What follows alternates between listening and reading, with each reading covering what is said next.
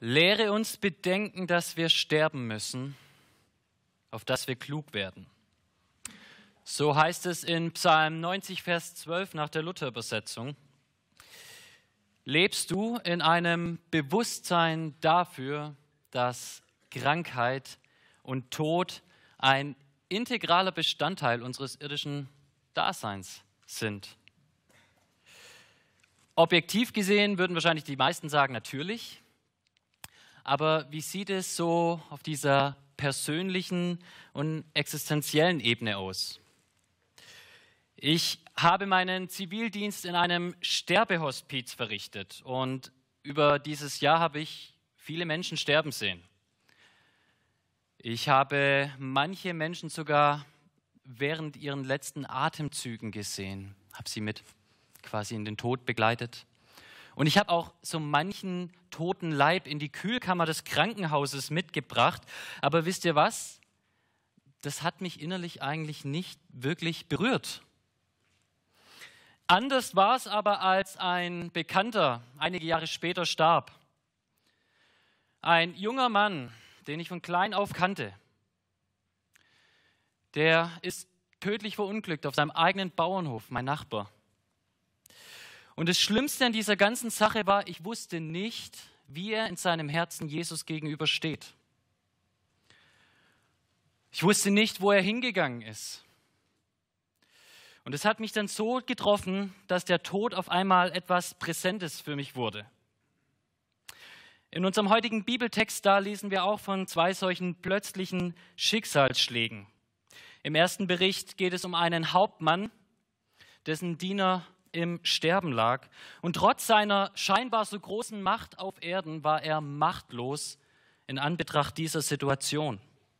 Und im zweiten Bericht, da geht es um eine Witwe, eine Frau, die eigentlich schon viel mit ihrem Mann verloren hat. Und diese wurde mit der Tatsache konfrontiert, dass ihr einziger geliebter Sohn ebenso sterben musste. Ich möchte mit euch diesen Text heute in drei Schritten betrachten. Als erstes wollen wir uns den erstaunlichen Glauben des Hauptmannes anschauen. Im zweiten Schritt wollen wir dann die Barmherzigkeit betrachten, mit der Jesus dieser trauenden Witwe gegenüber steht. Und als drittes wollen wir uns fragen, was das Ganze eigentlich für unser persönliches Leben bedeutet. Also erstens Jesus und der Glaube des Hauptmanns, dann zweitens Jesus und die Trauer der Witwe und dann drittens Jesus und mein persönliches Leben. Und bevor wir in den Bibeltext einsteigen, möchte ich noch mit uns beten. Großer Gott, ich danke dir dafür, dass du uns dein Wort gibst.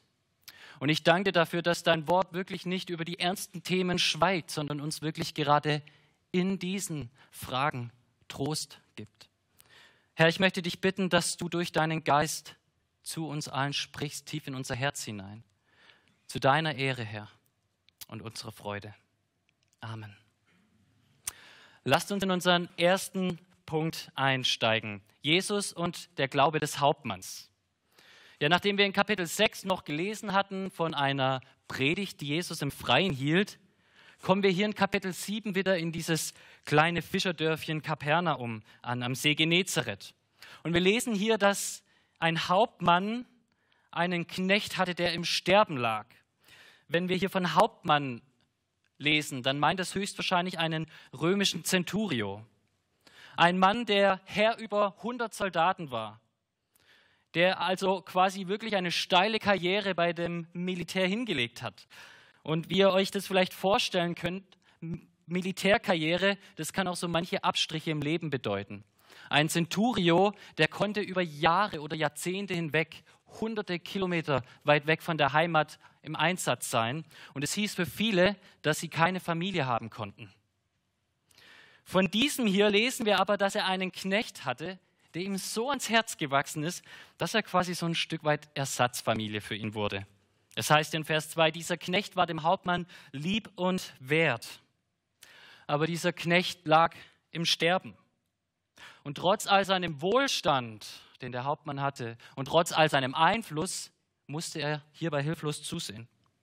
Und dann lesen wir hier in Vers 3, als diesem Hauptmann zu Ohren kam, dass Jesus, dieser Wanderprediger, dieser Wunderheiler im Ort war, Da sandte er die Ältesten der Juden zu ihm und bat ihn, zu kommen und seinen Knecht gesund zu machen.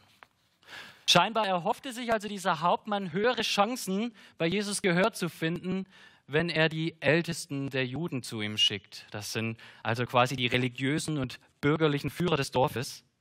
Denn er hielt sich selbst für unwürdig. Als diese Ältesten dann aber zu Jesus kamen, ist es interessant, sie baten Jesus nicht nur eindringlich darum, dass er doch helfen möge, es heißt ja auch, sie argumentierten. Sie wollten Jesus überzeugen. In Vers 5 heißt es, Jesus, dieser Hauptmann ist es wert, dass du ihm seine Bitte erfüllst. Denn er hat unser Volk so lieb. Und schau her, er hat uns unsere Synagoge errichtet. Interessant ist aber jetzt, was danach kommt. Jesus war bereit, mit diesen Männern mitzugehen. Und dann lesen wir in Vers 6. Als er aber nicht mehr fern von dem Haus war, da sandte der Hauptmann Freunde zu ihm und ließ ihm sagen, Ach Herr, bemühe dich nicht, ich bin nicht wert, dass du unter mein Dach gehst. Darum habe ich auch mich selbst nicht für würdig geachtet, zu dir zu kommen, sondern sprich ein Wort, so wird mein Knecht gesund. Denn auch ich bin ein Mensch der Obrigkeit untertan und habe Soldaten unter mir. Und wenn ich zu einem sage, geh hin, so geht er. Und zu einem anderen, komm her, so kommt er. Und zu einem Knecht, tu das, so tut er es. Ja, als Jesus sich also gerade auf den Weg macht, um diesen Knecht zu heilen, kommen diese anderen Männer, diese Freunde des Hauptmanns und richten diese Botschaft aus.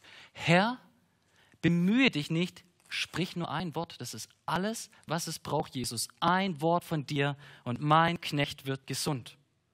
Uns wird hier zweierlei über den Hauptmann deutlich gemacht. Erstens, dieser Mann hatte eine so große Ehrfurcht vor Jesus Christus, dass er sich nicht einmal für würdig erachtet hat, dass Jesus in sein Haus kommt. Und zweitens, dieser Mann hatte ein so großes Vertrauen in Jesus, dass er überzeugt war, dass ein einfaches Wort von diesem Mann genügt, um seinen Knecht zu heilen. Und als Jesus das hörte, lesen wir in Vers 9, wunderte er sich über ihn und er sprach zu der Menschenmasse, ich sage euch, solch einen Glauben habe ich in Israel nicht gefunden. Jesus kann nicht beeindruckt werden durch eine steile Karriere, viel Reichtum, Macht, gute Taten, gesellschaftliches Ansehen oder sonst irgendwas. Und es schien diesem Hauptmann auch bewusst gewesen zu sein. Denn während diese Ältesten argumentierten und sagten, Jesus, der ist es wert, heißt es hier in Vers 6 vom Hauptmann, Jesus, ich bin es nicht wert. Ich bin doch selbst nur ein Mensch und stehe ebenso im Dienst größerer Herren, Jesus. Du aber, du bist nicht einfach nur ein Mensch, du bist der Herr. Und wenn du nur ein Wort sprichst, dann muss selbst die Krankheit, dann muss selbst der Tod weichen. Also obgleich dieses gute Lebenszeugnis des Hauptmanns bestimmt ein Ausdruck seines Glaubens war, aus seinem gottesfürchtigen Herzen kam, ist das, was hier ins Zentrum gerückt wird, das, was Jesus einen großen Glauben, woran er diesen großen Glauben festmacht, etwas ganz anderes. Es ist erstens dieses Bewusstsein des Hauptmanns, dass es Dinge im Leben gibt, über die er keine Macht hat, dass er nur ein begrenzter Mensch ist. Das macht ihn demütig. Und es ist zweitens, dass dieses demütige Herz sich Jesus anvertraut und diese Hoffnung hat, dass er derjenige ist, dem alle Macht gegeben ist im Himmel und auf Erden. Wahrer Glaube ist der hoffnungsvolle Blick eines begrenzten Menschen nach oben, zu dem Gott, dem alles möglich ist. Es ist das Wissen darum, dass man ihm nichts bieten kann und gleichzeitig ist es die Hoffnung, dass wir von Gott alles erwarten dürfen. Und ihr Lieben, der einzige Grund, warum das so ist, warum es sich lohnt zu glauben, warum es sich lohnt zu vertrauen, ist, weil das Objekt unseres Glaubens so mächtig und so groß ist. Und der Hauptmann erfährt hier auch, weiter dann in Vers 10, dass er nicht enttäuscht wird von diesem Jesus. Das heißt, und als die Boten wieder nach Hause kamen, fanden sie den Knecht gesund. Der Hauptmann von Kapernaum dürfte erfahren, dass ein Mensch in einer noch so hoffnungslosen Situation Hoffnung finden kann in Jesus Christus. Und es führt uns zu unserem zweiten Abschnitt, unserem zweiten Punkt. Jesus und die Trauer der Witwe. Lukas knüpft hier direkt an den ersten Bericht an. Und in Vers 11 dieses, und es begab sich danach, das kann eigentlich auch mit bald darauf übersetzt werden. Bald darauf, ungefähr 40 Kilometer südlich von Kapernaum, da näherte sich Jesus der Ortschaft Nein und im Gepäck hatte er eine große Volksmenge. Und als Jesus also gerade im Begriff stand, in diese Stadt einzuziehen, mit dieser Menschenmasse hinter ihm, da lesen wir, dass ein Trauerzug ihm entgegenkommt. Eine Witwe hatte ihren einzigen geliebten Sohn verloren und mit ihr gingen all die Verwandten und Bekannten. Könnt ihr euch das vorstellen? In diesem Moment am Stadttor von Nain, da trafen zwei Volksmassen aufeinander. Einerseits diese in Spannung versetzten, erstaunten, vielleicht schaulustigen Menschen, die mit Jesus gezogen sind wegen all seinen Wundern und seinen großen Predigen. Und andererseits diese klagende und weinende Gruppe, Familie und Freunde von einer Frau, die ihr geliebtes Kind verloren hat.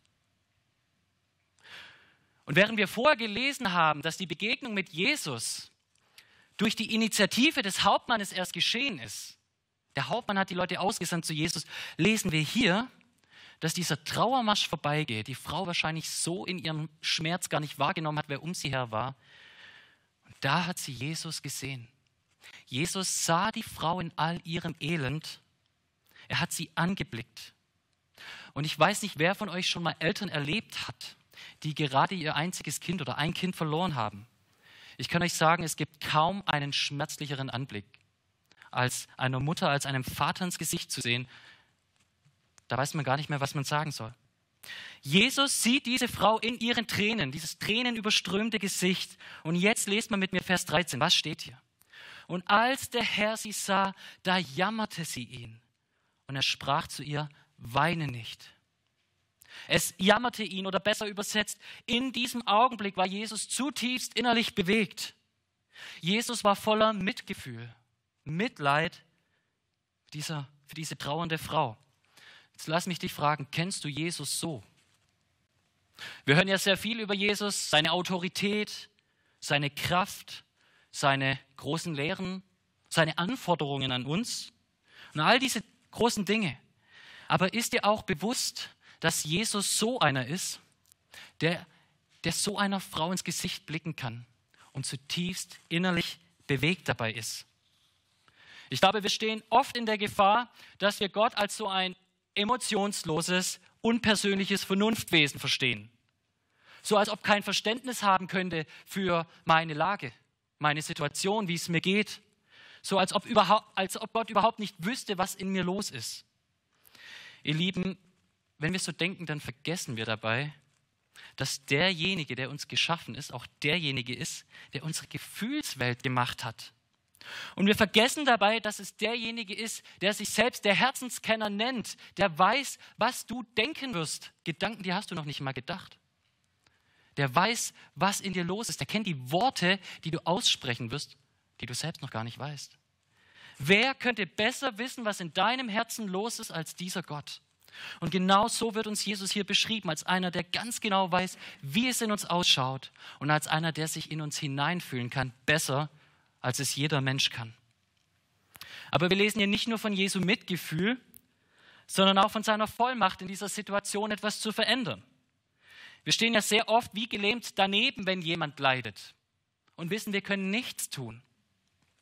Von Jesus heißt es hier aber in Vers 14, er trat zu dieser Frau hinzu. Er berührte diese Totenbache. Und dann sprach er, Jüngling, steh auf. Und der Tote richtete sich auf und fing an zu reden.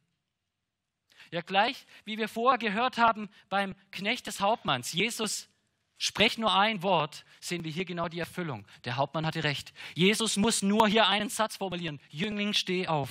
Und der Tod ist bezwungen und das Kind steht auf und lebt. Ja, wir können einerseits in diese Gefahr sein, Gott als eine gefühllose Maschine zu verstehen. Andererseits dürfen wir aber auch nicht missachten, dass Gott immer und überall eingreifen kann. Es gibt nichts, was ihm zu groß ist. Und wisst ihr, was so faszinierend an diesem Text ist? Gott kann sogar dann eingreifen, wenn du es nicht mal auf dem Schirm hast. Da kapierst du noch nicht mal, dass Gott gerade eigentlich präsent ist und dich sieht.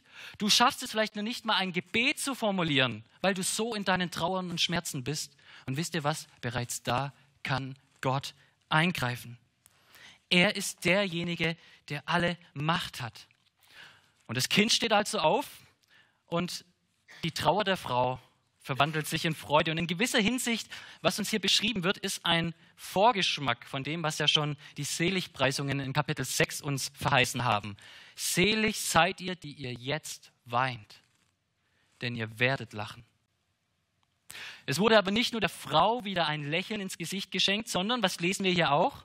Vers 16 und 17, die ganze Menschenmasse geriet ins Staunen. Und Furcht ergriff sie alle und sie priesen Gott und sprachen, es ist ein großer Prophet unter uns aufgestanden und Gott hat sein Volk besucht. Und diese Kunde von ihm erscholl in ganz Judäa und im ganzen umliegenden Land. In Christus hat Gott sein Volk besucht. In gewisser Hinsicht greifen diese Menschen da den Lobpreis des Zacharias auf Kapitel 1 aus auf. Vielleicht könnt ihr euch noch daran erinnern, Zacharias, der diesen Lobpreis spricht bei der Geburt seines Sohnes, wo er sagt, Gott hat sein Volk besucht. Worin? Im Sonnenaufgang aus der Höhe, in Jesus Christus. Die Volksmenge jubelt, die Volksmenge ist auch in Furcht ersetzt, weil sie dieses große Wunder sieht. Und jetzt schaut mal her, wie nennt diese Volksmenge Jesus? Was denkt sie? Sie sagt, ein großer Prophet ist aufgestanden. Ich glaube, dass die Volksmenge, viele, die meisten von ihnen nicht verstanden haben in diesem Moment, mit wem sie es eigentlich zu tun haben. Und um das näher nachvollziehen zu können, lohnt es sich mal in den Kontext zu schauen. In Kapitel 4, da wurde uns berichtet, dass Jesus in der Synagoge von Nazareth predigte. Er las den Text vor aus Jesaja, wo es heißt, der Geist des Herrn ist auf mir, weil er mich gesalbt hat, zu verkündigen das Evangelium den Armen. Er hat mich gesandt zu predigen den Gefangenen, dass sie frei sein sollen und den Blinden, dass sie sehen sollen und den Zerschlagenen, dass sie frei und ledig sein sollen, zu verkündigen das Gnadenjahr des Herrn. Jesus predigt da diesen messianischen Text aus dem Alten Testament. Er liest ihn vor und macht deutlich, das bezieht sich auf mich. Ich bin der Messias. Und dann sagt er direkt darauf, aber nur die wenigsten von euch werden es kapieren. Viele von euch werden zu mir werden zu mir kommen und sagen, Arzt, heile dich selbst. Tu doch die Wunder bei uns, die du in Kapernaum getan hast. Und dann zitiert Jesus zwei Geschichten aus dem Alten Testament. Er bezieht sich auf ein Wunder des Propheten Elias mit einer Witwe in Sarepta und er kommt auf eine Geschichte zu sprechen von dem Propheten Elisa und dem heidnischen Hauptmann Naeman. Und ich kann jetzt nicht auf all die Details eingehen, aber es lohnt sich mal für euch daheim, hier die Geschichte vom Hauptmann mit Kapernaum, Hauptmann aus Kapernaum mit 2. Könige 5 zu vergleichen und dem Hauptmann Naeman. Und es lohnt sich einmal hier die Geschichte von der Witwe aus Nain mit 1. Könige 17 zu vergleichen, der Witwe in Sarepta. Und euch werden bestimmt einige Lichter aufgehen. Was wir hier sehen, ist das. Von all den Millionen Wunder, überspitzt gesagt, von all den vielen Wundern, die Jesus getan hat, hat Lukas genau diese beiden herausgepickt und direkt zusammengestellt, die einen so starken Anklang an das Alte Testament haben, an diese große Vollmacht der Propheten, wo wir da gesehen haben. Warum? Ich glaube, die Antwort ist, weil Lukas uns hier deutlich machen will, Jesus Christus steht in dieser Tradition der Propheten. Er gehört zu dieser Linie. Aber wir sehen auch einen großen Unterschied. Wenn man nämlich in 1. Könige 17 liest, von Elia zum Beispiel, als er diese Frau sah und dieses tote Kind, da heißt es, und Elia rief zu dem Herrn und sagte, Herr, mein Gott, willst du denn auch über die Witwe, in deren Haus ich wohne, Unheil bringen und ihren Sohn sterben lassen? Und dann lesen wir weiter, hierauf streckte er sich dreimal über den Knaben hin und er schrie zu dem Herrn und flehte, Herr, mein Gott, es kehre doch Leben in diesen Knaben zurück. Elia war kein großer Mann, Elia war ein Mann mit einem großen Gott. Elia schrie und flehte zu Gott, dass er ein Wunder tun würde. Und Gott hat es getan. Aber hier in Lukas 7 lesen wir nicht davon, dass Jesus so ein hilfloser Mann war wie Elia. Jesus trat herzu zu dieser Barre. Und Jesus berührte diese Barre und er sagte nur drei Wörter. Jüngling, steh auf. und er stand auf. Jesus Christus ist nicht einfach ein Prophet. Jesus ist der Herr, den Elia schon im Alten Testament angerufen hat. Jesus Christus ist der Herr, wie Lukas hier selbst in unserem Text sagt. Jesus Christus ist der Herr. Wir haben also im ersten Bericht gesehen, dass wir Menschen abhängige Wesen sind und dass wahrer Glauben, großer Glauben, sich in Demut und Vertrauen in Jesus auszeichnet. Und wir haben im zweiten Bericht gesehen, dass Jesus mehr als ein einfacher Mensch ist. Er ist der Herr. Er ist größer als jeder Prophet. Er ist Gott. Er ist mächtig und voller Erbarmen. Die Frage ist jetzt, was bedeutet das aber konkret für dein und mein Leben? Und das führt uns zu unserem dritten Punkt. Jesus und mein persönliches Leben. Das Erste, was wir hier sehen mussten in dem Text, ist diese Wahrheit. Es gibt Dinge im Leben, über die wir keine Macht haben. Vielleicht bist du ein sehr erfolgreicher Mensch, hast viel erreicht in deinem Leben und du scheinst gerade irgendwie alles unter Kontrolle zu haben. Das freut mich für dich. Aber lass mich dir sagen, auch du bist ein begrenztes Wesen. Und es kann früher oder später sein, dass du in solch eine Situation gerätst, wo du merkst, du kannst nichts mehr anrichten. Denn egal wie viel Geld du hast, Reichtum bewahrt niemanden davor, einen geliebten Menschen zu verlieren. Und egal wie gut dein Leben laufen mag, Erfolg bewahrt niemanden davor, eine schwere Krankheit zu bekommen oder einen Unfall zu haben.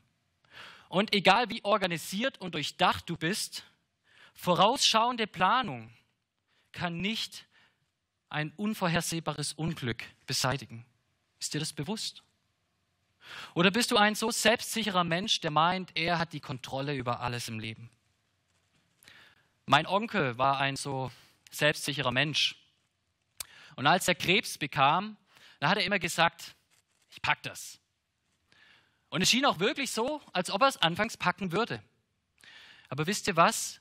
Jedes Mal, wenn die Krankheit scheinbar besiegt war, trat sie ein paar Monate später an einer anderen Stelle seines Körpers neu auf. Und wir mussten im Nachhinein alle feststellen, er hat es nicht gepackt. Wir können uns sehr wohl einreden, dass wir alles im Griff haben, aber lasst euch das gesagt sein. Es können Situationen kommen, da stehen wir völlig machtlos da. Und es muss nicht mal Krankheit sein. Es muss keine schlimme Krankheit sein. Es muss auch nicht der Tod eines, eines lieben Menschen sein. Es kann einfach nur sein, dass jemand, der dir sehr lieb und teuer ist, auf Abwägen geraten ist. Und du musst hilflos zuschauen, wie dieser Mensch so dahin dümpelt in sein eigenes Elend und du kannst nichts dagegen tun. Ich kenne so manche Mutter, so manchen Vater in diesem Gemeindehaus, wo das mit seinem eigenen Kind mitmacht. Vielleicht sitzen hier in diesem Moment Menschen unter uns, die ein solches Schicksal gerade mitmachen müssen. Und vielleicht sitzen hier welche, denen so etwas noch bevorsteht. Die Frage in dem allen ist, worin suchst du deine Sicherheit? Was gibt dir denn Zuversicht? Dein eigenes Vermögen, dein Intellekt, deine Fähigkeiten, andere Menschen, starke Menschen, reiche Menschen, gute Kontakte? Was gibt dir Sicherheit? Ich sag dir, wenn du oder ein anderer Mensch dein Anker ist, dann bist du ein armer Tropf. Denn wenn eine solche Situation in dein Leben einbricht, wo du merkst, du bist machtlos oder dieser andere Mensch ist machtlos, dann wirst du in der Sackgasse der Verzweiflung landen. Aber ihr Lieben, unser Predigtext ermutigt uns hier im Gegensatz viel mehr, gleich wie der Hauptmann, uns unsere Begrenztheit einzugestehen und auf den zu schauen, dem alles möglich ist. Der Prophet Jesaja schreibt in Kapitel 40, 30 und 31, Jünglinge werden müde und matt und Männer straucheln und fallen. Aber die auf den Herrn harren, kriegen neue Kraft, dass sie auffahren mit Flügeln wie Adler, dass sie laufen und nicht matt werden, dass sie wandeln und nicht müde werden. Wer auf sich selbst vertraut, der wird in den großen Nöten des Lebens verzweifeln. Wer aber auf Gott hat, der wird auch in den dunkelsten Stunden und den tiefsten Tälern erfahren, dass in diesem Gott Hoffnung ist. Aber der Bibeltext macht uns auch deutlich, dass Gott wirklich Wunder tun kann. Und es bedeutet für uns alle, wir brauchen niemals in Gottes Fähigkeit zweifeln, dass er etwas an unserem Leben ändern kann, an der Situation, in der wir stecken. Und das heißt, wir dürfen immer zu ihm kommen und mit ihm ringen im Gebet. Gott, tu du ein Wunder. Niemals brauchen wir an Gott und seinen Fähigkeiten zweifeln. Aber wir müssen auch erkennen, dass Gott uns nicht verheißen hat, jedes Wunder zu tun, das wir uns wünschen. Und noch viel mehr darüber hinaus. Wenn wir unseren Bibeltext bedenken, dann müssen wir sehen, dass selbst so eine Wunderheilung letztendlich eigentlich nichts Großes ist. Denn sowohl der Knecht als auch der Jüngling, die sind dennoch irgendwann gestorben. Sie sind dennoch im Grab gelandet, trotzdem dieses Wunder geschehen ist.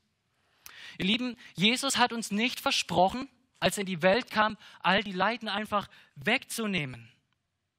Die Bibel macht uns deutlich, erst wenn Jesus ein zweites Mal kommen wird, erst wenn sein ewiges Friedensreich angebrochen ist, dann wird es keine Tränen mehr geben.